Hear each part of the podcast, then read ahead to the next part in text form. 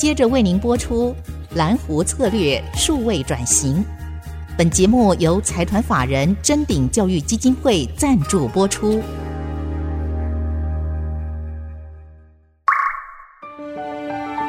蓝湖策略数位转型，让主持人简真富与您提升决策品质与产业升级，掌握先机。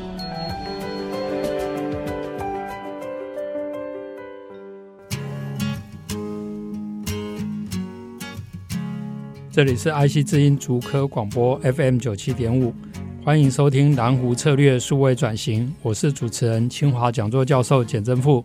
今天非常荣幸能够邀请到哈佛大学讲座教授、中央研究院院士以及台湾人工智慧学校校长孔祥松院士来跟我们分享。孔院士您好，你好，简教授。孔院士，我们了解这一次您在疫情之间还特别利用休假。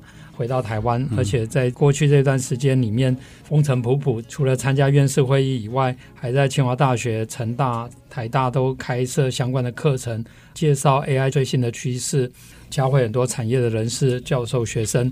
特别是在清华大学，还在科技部人工智慧制造系统研究中心举办的这个二零二二人工智慧与未来趋势的论坛，您也做了一个演讲，而且特别讲了 “Don't sell your young chip”。Become a thinker and think long term。您在这个过程里面，您有什么发现？因为过去您长期关注台湾的发展，那 AI 的影响层面越来越广。那当然，台湾人工智慧学校扮演非常重要的角色。您最近这一次有什么特别的观察，可以跟大家分享一下？呀，这个 AI 在台湾是一个全民运动啊，是非常感谢。每每一个呃产业，大概每一个人都知道 AI 的重要性。尤其是最近这个乌克兰战争啊，大家这一下发现，这个战争已经不是跟以前一样了，基本上是做一大堆 AI 的事情。嗯，呃，所以这重要性好像一下子变得很重要。所以这个比跟以前不一样，以前还要说服人家，现在当然不用说服人家了。嗯，所以这个，比如说这个有些事情像 Drone 的 Drone 是一个大的 AI 的机器啊，又可以看，又可以飞。然后呢，也可以找到目目标，然后呢，还可以躲避一些 attack，嗯。哎，这个是不得了的有趣的事啊！嗯，所以这种东西的话，这大家想象力无穷了。现在是。那除了最近因为俄乌战争这样的一个趋势以外，就生活层面上来看，甚至像医疗的应用等等各方面，您您有啥？这个这个也是几乎在台湾的话，几乎每一个医院。每一个医医学院的中心呢、啊，都是非常 focus 的，在 AI 是一个他们的重点。医生在台湾是一个程度很高的地方，是这些医生都很有很多很多很多意见啊，很多想法。嗯嗯嗯，呃，这个是一个很大的事情，该做的就是要把医生的这个能量哦，能够聚集起来，走下一步，不然医生都是个别在弄。是，最好是能够弄在一起。人工学校的开了很多专班的医疗专班是 one of the most popular 的专班。是，另外一些是 manufacturing。是是，是。所以医疗是台湾的非常有非常有 potential 的地方，尤其是以后它的如果健保资料啊这种东西可以出来给人家用的比较容易用的时候，嗯，那更是呃机会非常好。嗯。特别是台湾，呃，本来就有非常高水准的医护人员，呃，在这次防疫也是全世界的典范。那当然，台湾因为有健保制度，也累积大量的数据。那只是过去因为受限于相关的法规，可能不一定能够做很好的应用。也许将来结合了台湾人工智慧学校培养的这些人才，可以有进一步的应用。那您在呃哈佛大学当讲座教授，那除了是中央研究院院士，也是美国工程院院士。哈佛大学不管在 AI 的发展，然后在生意，在很多最新的趋势，都有一些领导世界的地方。您从国外看回来，您觉得有什么样的趋势？您想要跟台湾的听众朋友分享？台湾是知道 AI 很重要，但是好像是做的还没有美国这么深。是，譬如说，呃，你问这些医生啊，问这些做生物的研究的学者，他们的机器用了什么机器？其实用的不多了，嗯哼，那美国的那个机器用的之多，是是是，吓死人了，啊，这个是用的是世界上最大的机器在做一些 biology 的事情。嗯、台湾还没有走到这一步，美国这个是主流了，computation 的这种 science 是主流了。嗯，台湾还还要继续努力。那您在这一次回来台湾访问的过程中，您也接触很多产业界的人士，包括教授跟学生，很多人来上您的课。那你在这个过程应该有很多的接触。您对于这些很积极想要学习 AI 或者是进到这个领域的人，你有什么样的建议跟？对我看到很多学生其实大概都知道外头做的情形是怎么样，他们都可以用一些比较先进的方法、最新的方法在解决问题。有个东西他们可以注意一点的，就是他们常常是看到好像问题可以解，但是不太注意后头的原理。嗯，要注意后头原理是很重要的，因为你如果不知道呃很清楚的原理的话，呃，以后问题一变的时候，你就不知道怎么变了。嗯哼，所以这个事情是可以多下一些功夫。我常常看他们做东西啊，都是 accuracy 很高，什么东西，我就问他们为什么。好像有时候就打不出来了。嗯嗯，他说 paper 是这样讲，但是他真的不知道了以后为什么 AI 可以 work，所以这个要可以必须进进一步的努力。我想这也是您强调要 deep thinking 的一个重要性。对对。那在产业界的部分，因为您这一次的上课的一个重点是跟 AI 加速器有关，那当然台湾在半导体产业、IC 设计都有非常呃领先世界的公司。那你怎么看待这些加速器？它在扩展 AI 的应用，包括您前面所提到，不管是军事、生意、生活的应用，而且它甚至去定义这些高速计算的平台，嗯、这个会对台湾的产业跟学校研究单位会有什么样的影响？这个是太好的机会了。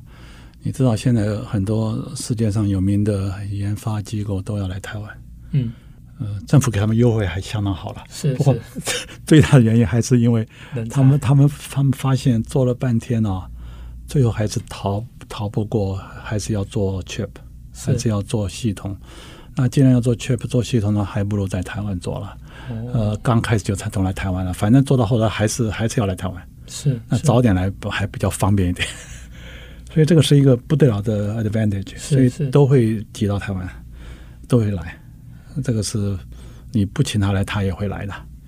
所以等于台湾的这个半导体的产业生态系统，刚好也提供了一个支撑很好的环境啊。不管你做 AI 的啦，做什么其他的领域，如果他要发做产品的话，如果用到一些 hardware 的话，一定要来台湾做的。嗯嗯，所以就很自然了，他这些人就会来了。来了，台湾就应该好好的用把握这个机会啊。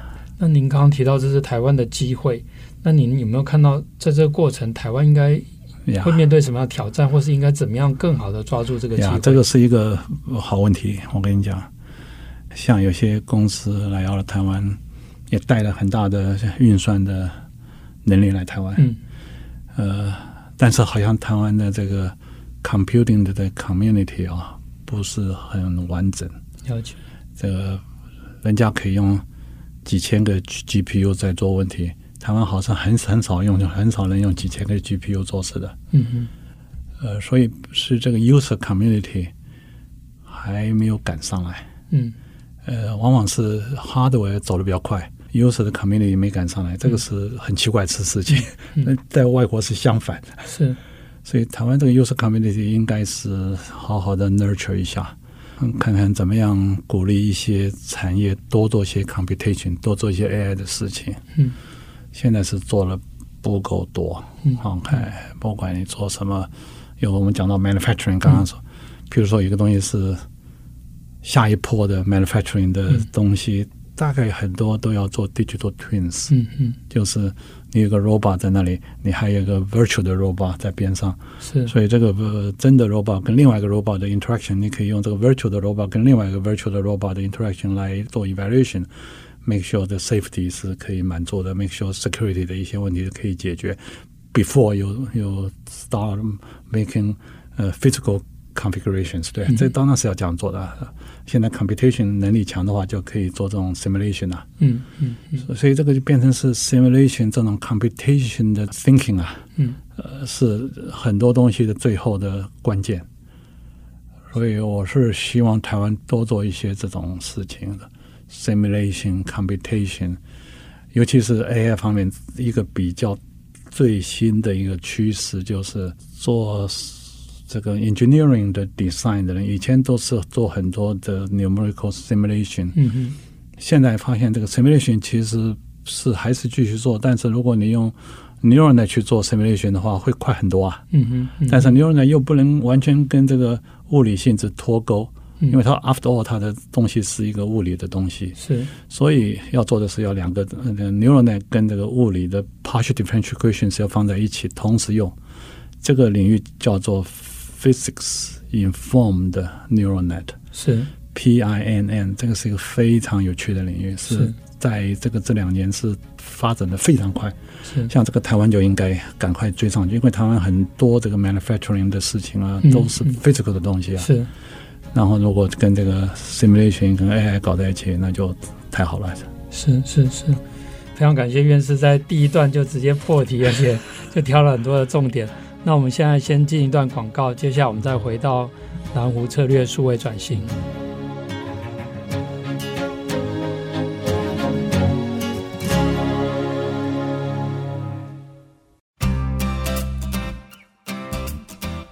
这里是爱惜之音组合广播 FM 九七点五，欢迎继续收听蓝湖策略数位转型这个节目。除了在爱惜之音官网可以随选随听以外，也同步在 Apple 的 Podcast、Google Podcast 跟 Spotify 上线。欢迎上 Podcast 搜寻蓝湖策略数位转型，并记得按下订阅，才不会错过每一集的节目。呃，我们第二段非常高兴，也非常荣幸能够继续请到哈佛大学讲座教授。暨台湾人工智慧学校校长孔祥从院士来跟我们分享。我想要再追问一下院士，您刚刚有提到怎么样去呼吁或是去培育这个 user 的 group 使用者的一个呃团体啊、呃，也特别提到说台湾的情况就是说我们可能很少那种解大规模的问题，这也是我们在学校观察到，就是说台湾的学生可能在解这个教科书的问题很厉害。但是回到产业的时候，可能产业没有用那么多，或是大家不习惯解大型复杂的问题。那您怎么看待这样的一个情况？还有，您觉得学校跟产业界怎么样来一起合作，然后配合像台湾人工智慧学校这样的组织或政府的资源，来把这样的一个 user group 能够把它培育起来？哎呀，这个是一个台湾的痛啊！台湾的研发哦，尤其是在我们这一行里头。几十年下来，研发基本上是硕士 level 的研发，已经没有在做真的像国外的 PhD 这种研发。既然你做的硕士 level 的话，就需求就很低啊。是做常常做的是 incremental 的 work，你要推到一些 frontier 的东西的时候，就是要有勇气啦，要一些新的想法。现在台湾这个经验不够，嗯。所以很多的事情是跟台湾的研发的这个 focus 的问题，要多做一些真的是 PhD 该做的事。这种一做想院的时候，你就想到那东西是没有看到的，只有只有做 simulation 啊，只有用 supercomputer 才能做的，自然就走到 computer 这条路了。所以是跟这个跟着整个呃研发的这个环境有关的。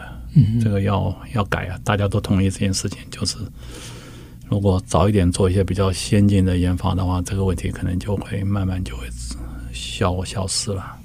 我想您特别强调要做 PhD level 的研发，那当然我们在国外念博士，当然就是做一个很大的题目。台湾有些时候是为了发表这个所谓毕业需要的这个论文，把它把它变成零碎化。嗯，那这个当然也可能造就学生在一开始做研究的 scope 就会被局限住了。但是现在台湾也有一些 leading 的这些产业的公司，可能世界级的公司，您怎么看待这些公司自己怎么去投资这样的 PhD level 的研发？可不可以给他们一些建议？哎、你想给那些公司的建议？那些公司第一个先问你，最好是学校能够做了，他们就不用做了。对 对，比较 一起合作，这个当然是一个赖皮的事情。其实美国也差不多，是美国很多 frontier 的东西都在学校做的。哦，你想吧，你看看都是这样子，其实也是这样子的。是，呃，所以美国的学校跟公司的合作是很深的，可是他们的合作的 level 比他们的深，他们的 level 是。我刚讲是在 PhD level 这种 frontier 的 research 这个 level。是台湾的学校跟工业的合作是在 master level，那个是对公司显前的是很有用。嗯，但是不是美国讲的建教合作，不是美国讲的这个研产学合作，不是啊。是是是。我 Google 跟什么公司合作，哪里有做这个事事情啊？哪里有做 master level 的事情？没有的，完全没有的。我们跟呃这些公司合作，没有做这种事事情的，所以是这个合作这个呃不是问题啊，是是这个 level 的，是不是做得到比较 frontier 的比较深的事情，这才是个问题啊。是是，我觉得这个问题我，我听了我也觉得要好好检讨。啊、呃，另外您刚也提到，就是说。未来的趋势是这种 PINN，就是用跟物理世界能够结合在一起的。那这也是 AI 发展到现在，包括台湾很多产业想要进入，比如说制造、生意，都发现必须要跟 domain 合在一起。那您可不可以再进一步来谈一下？我先跟你讲一下，其实 traditional 的这个 engineering 或 science 的这些工作。做的这些 computation 其实跟 AI 的很像，已经很像。他们只是没有教室，他们做的是 AI 啊。是，你知道 solve 一个 partial differential equations 有两样东西，一个叫 initial conditions，嗯，另外是 boundary conditions，嗯嗯，这些 conditions 就是 AI 的里头的 training data，有 label 的 training data。是，那个本来他们就在做 AI，嗯，是，只是他们不叫 AI 罢了。是，他们是用的这个。Label 的 data 来再来 predict 其他没有 label 的地方的、嗯、的 value 吧，对、嗯、这些 variable 的 value，嗯，所以他们做的东西其实跟 AI 的距离不远呐、啊，嗯嗯，所以我们做的时候就是把它用更加的呃不用以前的这种想法，把它们更加推广，是、哦、OK，呃，就是从 boundary condition 我们就说不见得是只有 boundary 只有 initial，我们可以给一些 label。嗯哼，有些点呢给一些 label，已经知道的 label 来去 predict 剩下的点，是，所以做的更加 general 一点。是，然后做的时候呢，又是可以用到 neural net 的一些 optimization，就是 minimizing 这个 prediction 的跟那个 label 的 data 的距离啊，把它 minimize，对不对？是。同时呢，现在 physical 的问题就是 minimize partial differential equation 的 solution 跟 neural net 的 prediction。嗯，所以这两个 law loss 啊，一个是 traditional 的 neural net 的 label defined loss，另外一个可以用 partial differential equation 的 prediction 的那些 value 跟 neural net prediction 这个距离，用这个 minimize 这个距离，就两个 loss 可以做，就把这两个 loss 做一个 weighted sum 就可以，马上就可以做了。是，基本上就是这种做法。是，呃，现在是千变万化，呃，有些非常前瞻的。呃，这些 journal 像这个 Nature 的 review 啊，嗯、这种东西都在发表这种 paper。嗯，嗯我有时看了觉得哇，这个好像又一个领域又开始翻新了。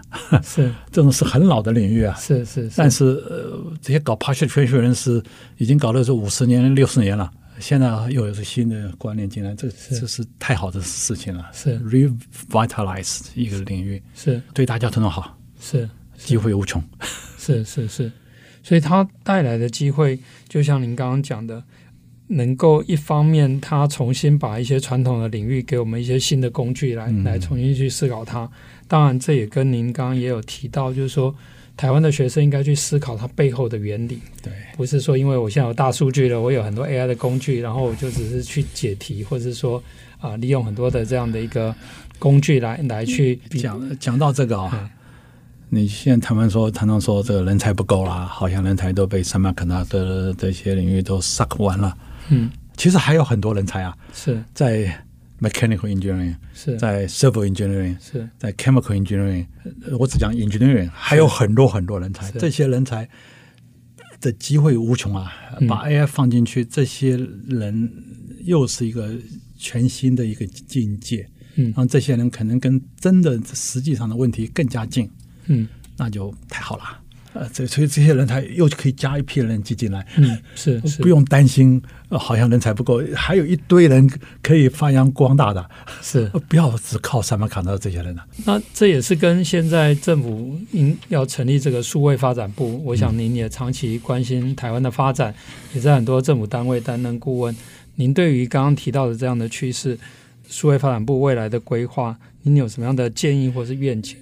现在听唐政委讲的事情啊，嗯，其实跟产业发展关系不大。是他现在讲的多半是，呃，全民数位社会是很好，这也很好。是全民东西是守望相助啊，大家互相帮忙啊，嗯嗯，也很好啊。个大家你看到什么东西，我跟我讲一讲，我也看到什么东西。另外一方面的事情是一些他的东西，我这叫做是 soft。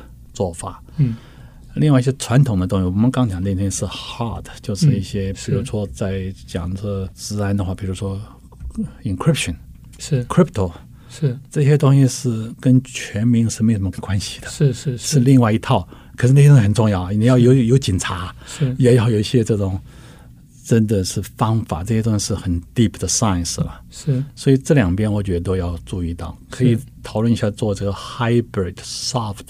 Hard 这种一起来做，嗯、这个倒是一个台湾的很机会，因为其他国家做 soft 没有台湾做的好。台湾这个社会这些年轻人哦，尤其是年轻人，那个网络上那种热热络的情形是可见的，是一个 energy 非常高的一个 group。entropy entropy，这个一定要用这些人，是是。然后这些人是可以帮他们做很多事情。我们现在要把他们哦想办法，这个如果社会发展不能够把这些力量导进来。帮以前传统星座，也解决一些新的问题，哇，这很好啊！我觉得这个是想象空间也是非常大的，这个是可以做出一些很有 powerful 的事情出来。是，非常谢谢院士，我们这一集时间的关系就到这边，呃，我们下个礼拜同一时间，我们继续来听孔祥同院士啊、更深入的分享，南湖策略数位转型，我们下礼拜同一时间见。本节目由财团法人臻鼎教育基金会赞助播出，启动数位领航，臻鼎教育基金会与您一起终身学习。